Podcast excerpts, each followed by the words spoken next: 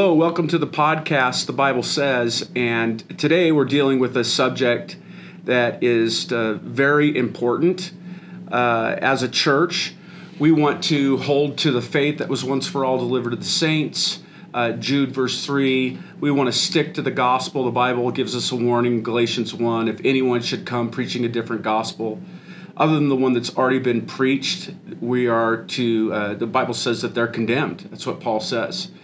Um, and so we recognize that the scriptures were given, the biblical understanding of those scriptures were lived out in the first church, and we were warned over and over and over again to be careful, uh, not to allow anybody to come later on and say, well, you know, those guys in the beginning were wrong, and, and we're going to teach you something else or something different. We were told to uh, hold to our faith and our doctrine closely and, and to persevere in it, and through it we would be saved. And so uh, so would our hearers for those of us who, who teach. So we try to be really careful, not go beyond what is written.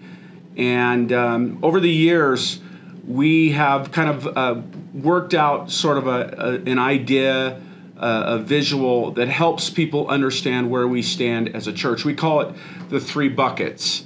And um, so let me explain what that looks like when we when we talk about doctrine, theology, lifestyle, we talk about the first bucket being those that are essential for salvation. Um, what I mean by that is um, these are kinds of uh, the kinds of things that are like okay, this is absolutely clear. It's historic. It's it defines what a Christian is, who they are, how they became a Christian. Um, it, it, it's essential sorts of things. So the kinds of things we would talk about there is uh, if the Bible says something is absolutely sin, uh, righteousness, the standards of God's righteousness, the way in which our sins are forgiven. Um, uh, so the gospel. Um, then we would say that is a first bucket issue, meaning that um, uh, it defines whether you're a Christian or not. So I think about things like uh, the doctrine of the Trinity. That is a historic doctrine, 2,000 years old. And it establishes that there is one God in three persons, that Jesus is God. And, you know, that's very clear in Scripture John 1, Colossians 1. Uh, and you know it, has been believed from by the church for 2000 years. Some people want to say that constantine and what happened there with him later on established that fact. And it wasn't prior to that a doctrine of the church. No not true. All that, constantine did was allow the, the, the, early church leaders to come together to kind of uh, authenticate what had already been laid out since the beginning of the church a couple hundred, 250, 300 years earlier. And so it, it's an established doctrine of the faith, and it actually impacts the, the, the, gospel. Because if Jesus isn't fully God, then he isn't valuable enough to pay for the sins of all mankind. Uh, he was fully man and fully God. And so, as, as a man, he experienced what we experienced so that he could be a faithful high priest. But as fully God, he is able to represent God. He's the exact radiance of God's glory. Uh, the, Hebrews says, um, in the beginning was the Word, and the Word was with God, and the Word was God. Colossians 1. He, all things are created by Him and through Him and, and are held together by Him. Um, so God is established there. In, it impacts um, uh, the gospel, uh, His ability to pay for all of our sins for all time and makes that available to all people. Now, not all people will accept that. Uh, the gospel has been given to us as a means to salvation. We must receive it. Not everybody's going to receive it, but uh, uh, it's been established. So when you think about first bucket issues, um, the Bible is very clear. The, the way we would say it is this we would say, where the Bible speaks and it's clearly understood for 2,000 years, we speak and we want to be clearly understood. If the Bible is silent on a subject, we don't want to fill in the gaps. We can have some ideas, but we don't want to make it a test of faith if the Bible isn't uh, doesn't speak and it isn't clear. And so where it speaks, we speak. Where, we're, where it's silent, we're silent. Legalists um, add things like the Pharisees did, uh, fill in the gaps when the Bible doesn't say something. And Jesus wasn't for that. He wasn't for people um, creating traditions uh, uh, that were additions to what Scripture actually says. He, he felt no obligation to, to teach his disciples to wash their hands three times and clean the outside of the cup instead of the inside of the cup. He didn't, he didn't teach his disciples to follow the traditions. He taught them to follow what God's word actually said and what God meant by it. And so we hold to that when it comes to essential issues. Then we um, have what's called the second bucket issues. And those are issues where, where they have to do with unity. They, they may not be essential for salvation, but they're essential for unity if we're going to be unified, we have to have the same language. We have to be going in the same direction.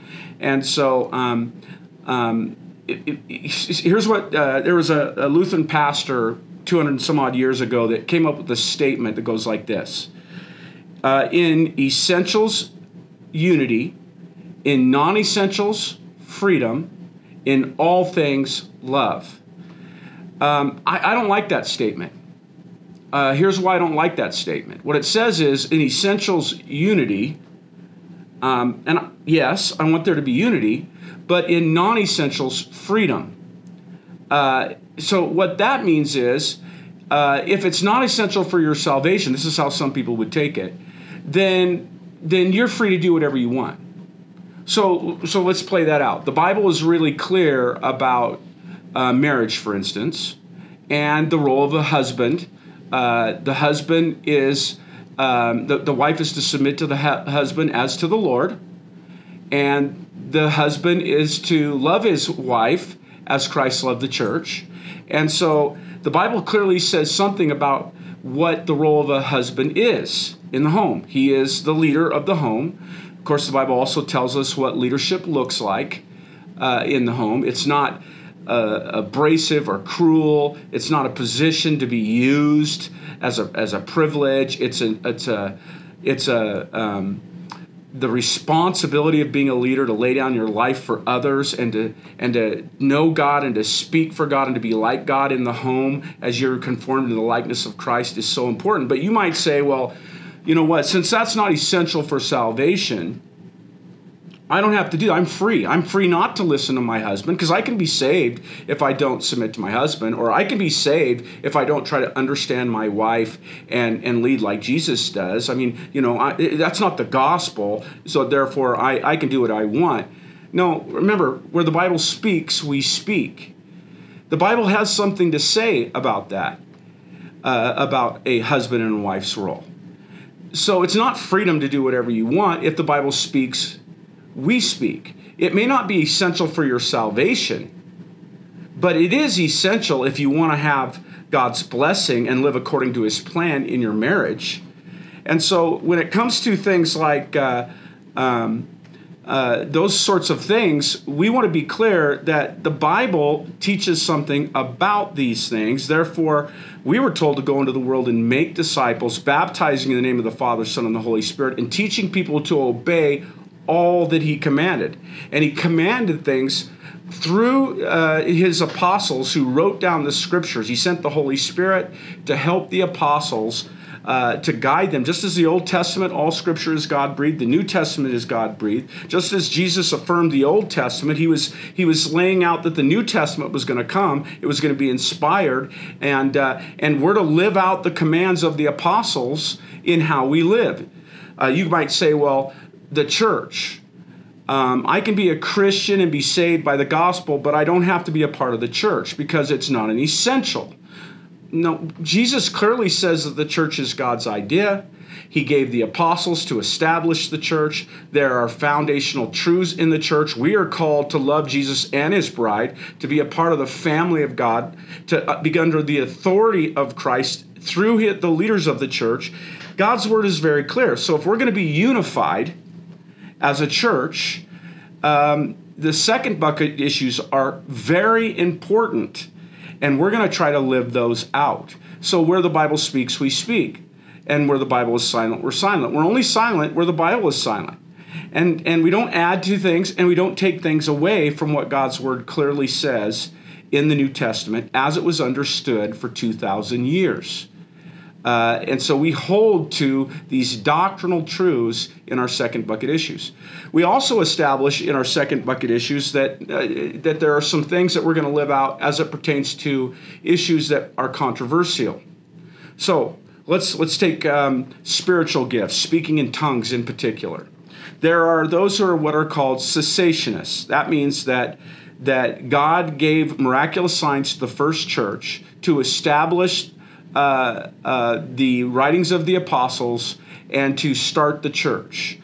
And they believe that as the apostles died out, the miraculous signs uh, disappear because the miraculous signs were to confirm what God's word said, what the disciples said in the New Testament scriptures. And by the way, that's been the predominant view up until the 1900s. Uh, in the 1900s, you have the charismatic movement beginning, and now you have uh, those folks saying that the miraculous gifts uh, are still active today and still have a part to play in the church.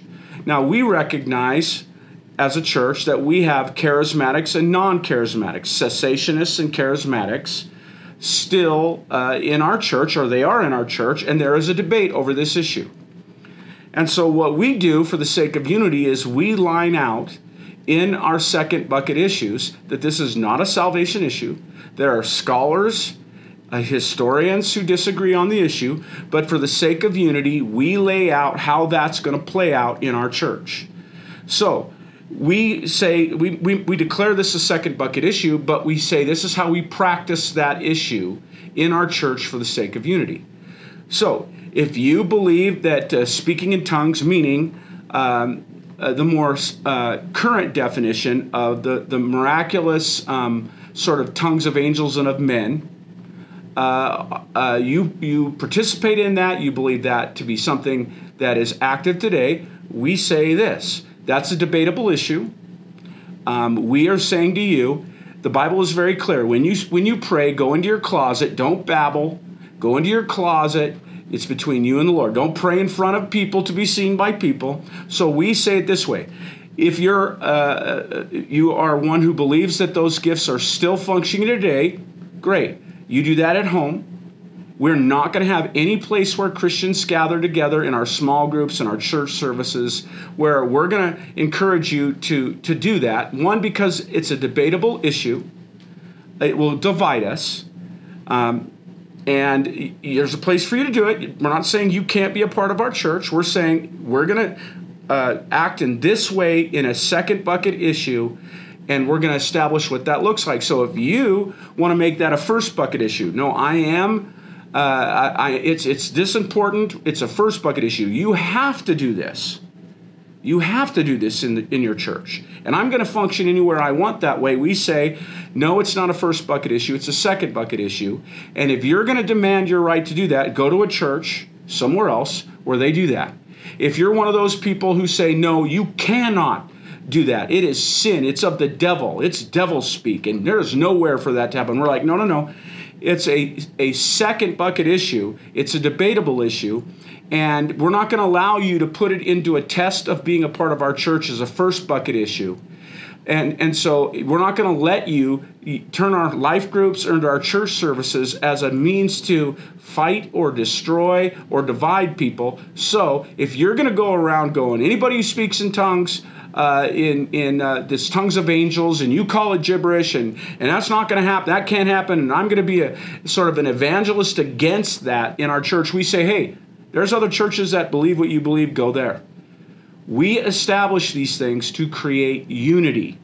Let me give you another second bucket issue.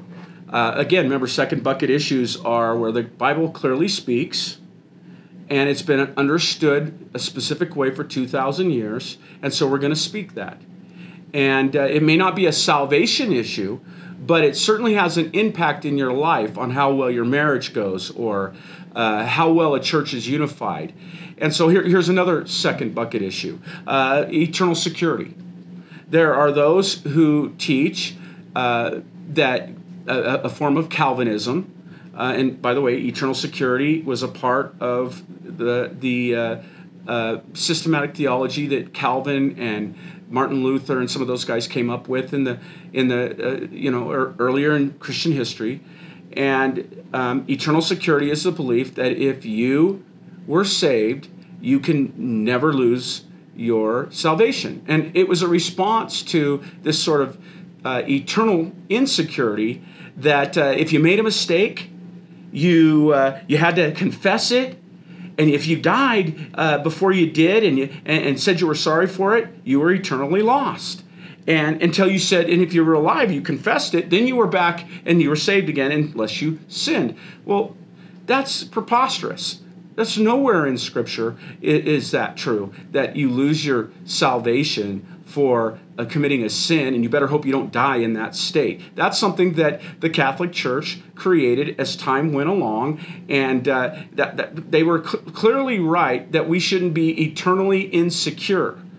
But eternal security teaches um, that that if you've really given your life to the Lord, you can never fall away. Now, again, you don't fall away because you sinned. You fall away because you've decided you no longer believe that Jesus Christ is the Son of the living God. And, and, and it, so the question is can, you, can a person who truly believe that ever get to the place where they don't believe that? And so those who, who, uh, who believe in eternal security say that that could never happen. Well, I, I don't believe that. I believe there are all kinds of warnings about making sure that you don't fall away. If you go to the book of Hebrews, you have this warning that if angels fell away, you should be pay more careful attention to this salvation we share and make sure that you don't drift away. You know, Hebrews talks about to make sure that you don't get a sinful, unbelieving heart. If you're saved by grace through faith, he says, Be careful that you don't get a sinful, unbelieving heart that turns away from the living God, but encourage one another daily so that your hearts will not become hardened uh, uh, because of sin's deceitfulness. I believe that a person who once believed can come to the place that they don't believe anymore. And if they ever get to that state, then they're not saved. Now, the truth of the matter is, you can believe, you can be a Christian and be saved and, and believe that uh, on, on both sides of this issue. You can, it's, it's not an eternal uh, salvation issue. You can be wrong about it. And Christians from all different kinds of, of backgrounds have disagreed on this issue. What we're saying here in our church is it's not a salvation issue. You can believe differently on that, but we do say that you can know a tree by its fruit. If a person is saved, there is a change in their life. I'm not saying they can't have a bad day. But if a person is saved, there is a change in their life. They're heartbroken when they sin. They're like, whoa, what am I doing? They don't live in sin. First John says, no one who is born of God continues or practices sin. But it also says that if you claim to be without sin, you're a liar and the truth is not in you. But if you confess your sin, he is faithful and just to forgive you of all unrighteousness. So there's this, the Holy Spirit is doing his work in me and I can't just live in it. I, I, I talk about it this way there's, there's a difference between stumbling along the road and digging a hole and building a house in the, in the middle of the in the middle of the road. So you stumble, but you're like, "What have I done?" You don't build a, a, a hole and then live in it, and you'll go, "Hey, I prayed a prayer. I was baptized when I was younger, and now I can do whatever I want because I have health insurance." In our church, we constantly say, I can't tell you you're, you're, you're, you're not saved because you're, you're living in sin, but I can tell you that uh, a, a, believer, the Bible's very clear. If you're living in sin, practicing sin, I say practicing is like a football practice. I'm practicing to get good at it. I'm living my life without regard to what Jesus has done for me. Uh, the, the Calvinists would say, well, then you never got saved. I would say, well, you may have been saved, but you're not, you're not now because that's the way you're living. I, I know a tree by its fruit. In our church, we're like, hey, if you see somebody who has never accepted Jesus, they're not saved. If you see someone who has accepted Jesus but not living like that, I don't have the right to judge you, but I do have the right to go, hey, a believer doesn't just live out sin. Your fruit is scaring me. Get back up, walk with Jesus. And so we're not going to divide over this, but we're, we're certainly going to say our job is to go, Hey, I may not be able to tell you if you once prayed that uh, uh, you're lost, but it is to tell you that, hey, knock this off. You're scaring me. And I want to share with you about Jesus and getting back up and bringing this to the Lord and making things right with Him and walking with Him. Now, again, you may be one of those that says eternal security is a salvation issue. And uh, um, so, so you're wrong. Uh, okay, we'll go to a different church. You know, you you want to maybe one of those guys that goes, uh, uh, you should be eternally insecure, and, uh, and and if you have a bad day, you know you need to confess it or you're lost. And no, this is going to be the church for you because we have bad days. You're a liar if you claim to be without sin. John says, Hey, I, I, write this to you so that you will not sin. But if you do sin, you have a faithful high priest. Uh, getting to the place where you don't believe um, is uh, that Jesus is the Son of God. You're not walking in faith. You haven't trusted Him by, for your salvation. You certainly aren't going to let Him be your Lord.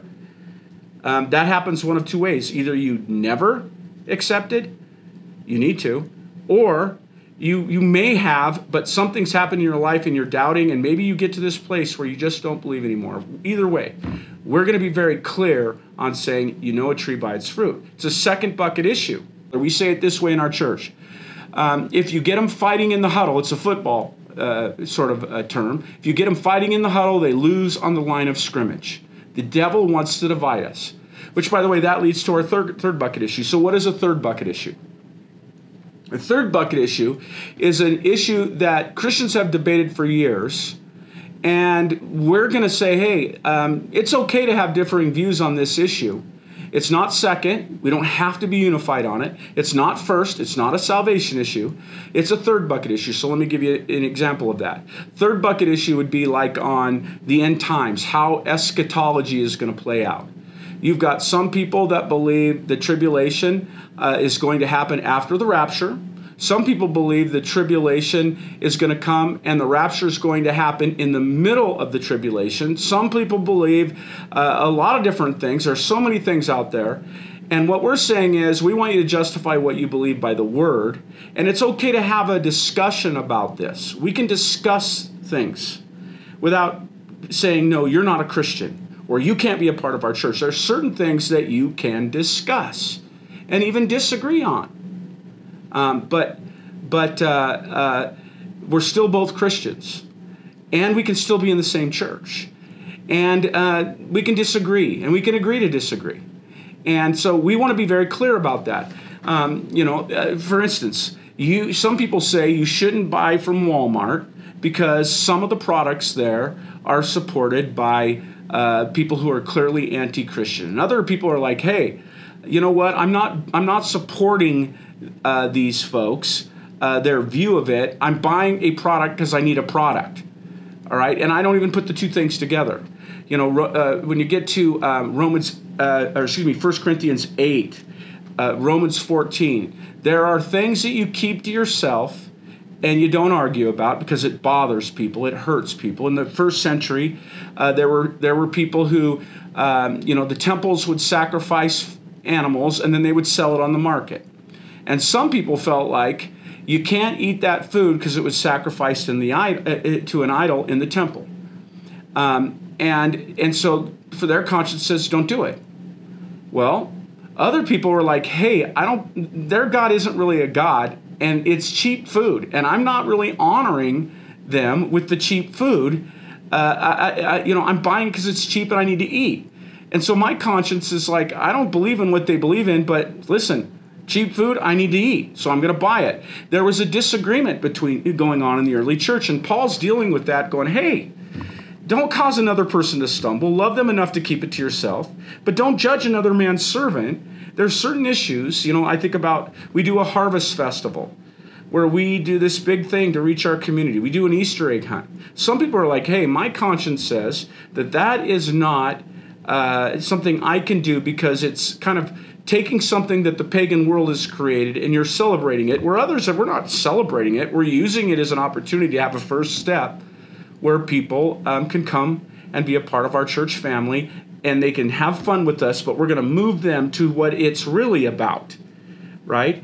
Um, we're not it, those of us who are doing it we're not doing it because we're honoring what they honor. We're meeting them where they're at and bringing them to what we honor. But other people's conscience say we can't do that. Great. We're not saying you have to be involved in the harvest festival. We're not saying you have to be involved in the easter egg hunt. But don't say we're not christians because we are because we've changed it and we're using it as a tool to reach them. It's a third bucket issue we're not demanding something from you. Don't judge us. And we're putting these into clear categories because people are so confused on these issues. And we're letting you know at the beginning when you get here what we believe about these things so that you can decide ahead of time are you going to be aligned with us? Are you going to put those things aside so that we can do the work of the gospel together as a team? And so there's a, an alignment picture here. We're trying to, to help people understand what we're about, what our mission is, what's clearly most important to us, and where we're going.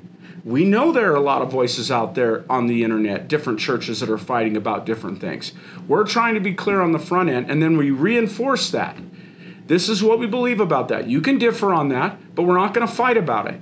It's not a salvation issue. This is how we what we deem is a salvation issue, and so um, we're going to be clear on that. And, and doing that means that we get to continue to work together, and for the sake of the Lord Jesus, we're reaching the world for Jesus. I can't tell you how many people over the years that uh, I would talk to that were Christians at different times in, in, in my past or in different churches, and I would go, "How you doing? I know you're a Christian," and and they'd be go like, "Man, I'm so exhausted. We got into this big fight about whether we listen to this group of songs or that group of songs, whether it's hymns or choruses, and I'm just so exhausting fighting the good fight." And I'm like, "So you're fighting about whether you like hymns or choruses?" And you're exhausted because that's the fight. Meanwhile, your next door neighbor is dying of cancer and doesn't know Jesus at all, and you're just so exhausted when you got home. You can't make a meal for him. You can't. No, we're just going to be clear about this stuff. And uh, so that's our purpose, and that leads to a lot of good discussion so that we can be aligned. And um, uh, that's our goal. So th- that's what the three buckets are about. And in our in our doctrinal statements, we, we're like, hey, this is essential for salvation. There are people who disagree on this, but the Bible says something about that, so we're going to live that out. And if you don't want to agree with us on that, then it's okay if you go to a church that agrees. Just make sure that the church is actually holding to the most important things and it's actually reaching the world for Jesus and uh, it's actually on mission with Christ um, to, to seek and to save the lost and make disciples, and that people are rightly dividing the word of truth because that's really important. We want to rightly understand the word of truth so that we reach lost people, disciple people who have come to know Christ, and we're about the mission of God.